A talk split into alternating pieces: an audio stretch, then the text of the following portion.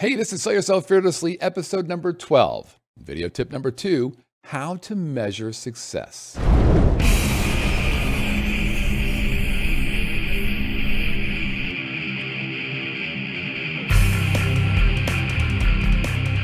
Welcome again to Sell Yourself Fearlessly, the show for entrepreneurs who love what they do but just hate selling themselves. We're going to help you remove fear and uneasiness when selling your own product or service so that you can uncover more opportunities, spend more time on the things that you enjoy, and ultimately earn the money you deserve. My name is Scott Whitney, and this is a production of both the Scott Whitney Academy and Podworks. We're broadcasting from one of our two studios in beautiful Las Vegas, Nevada. By the way, 75 degrees today. Boink. Pretty cool. By the way, besides broadcasting live on our Facebook page, this content, both video and audio, is going to be made available on demand at all your favorite podcast and video distribution platforms. We're also available on the social media as well. All right, let's go ahead and get started. Video tip number two how to measure success. All right, so based upon previous episodes, we've already decided video does make sense. It can help move the sales needle for us. And you already understand how to establish your credibility within video. And again, if you forgot either one of those topics, no problem. Just go back to one of the previous episodes, or actually two of the previous episodes, and get back up to speed. Here's the next point we need to cover What's the measurement of success for this content? Now, let's say that you decide to go visit a high end studio for your videos. What ends up happening is these folks tend to talk about their fancy equipment. And even if you're doing this yourself, a little DIY video content, that tends to be top of mind as well. What kind of cameras should we be using? What kind of lights should we be using?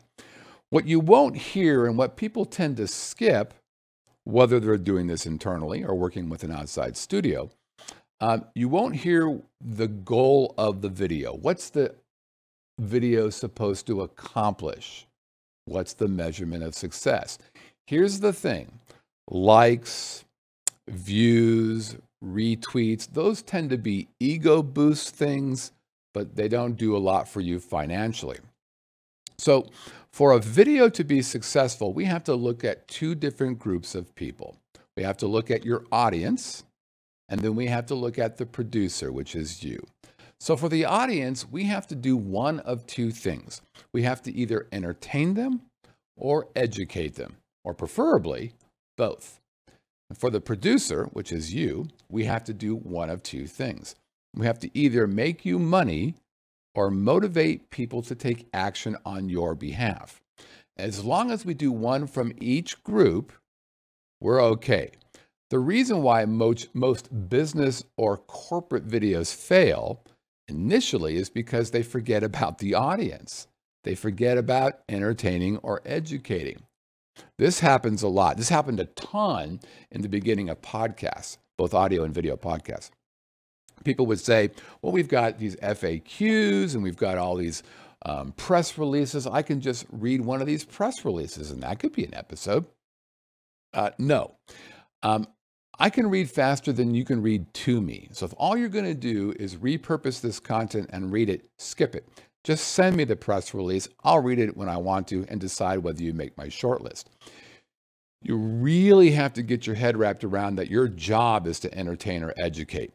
And then when it comes to your side, the, the sales and marketing side, once you realize the measurement is to make money or motivate people to take action on your behalf, that shifts the concern from a technical concern to a business concern, to a sales and marketing concern. So, what do we do to make that happen? Well, without a strong idea of what you're trying to accomplish, or more importantly, without a strong call to action, most videos don't get the job done.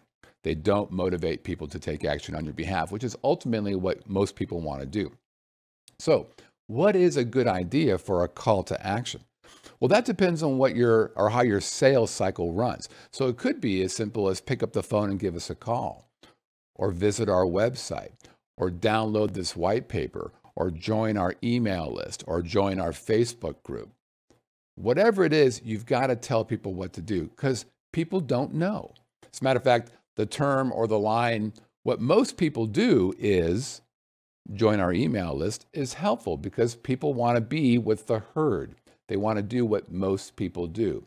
So be sure that you focus on a call to action because without it, what ends up happening is that these videos tend to be more about ego boost than they are income boost. So again, two groups of people you care about the audience, entertain or educate, and for you, the producer, make money, motivate people to take action on your behalf. And again, it's the call to action that makes that work. All right, super easy, super quick.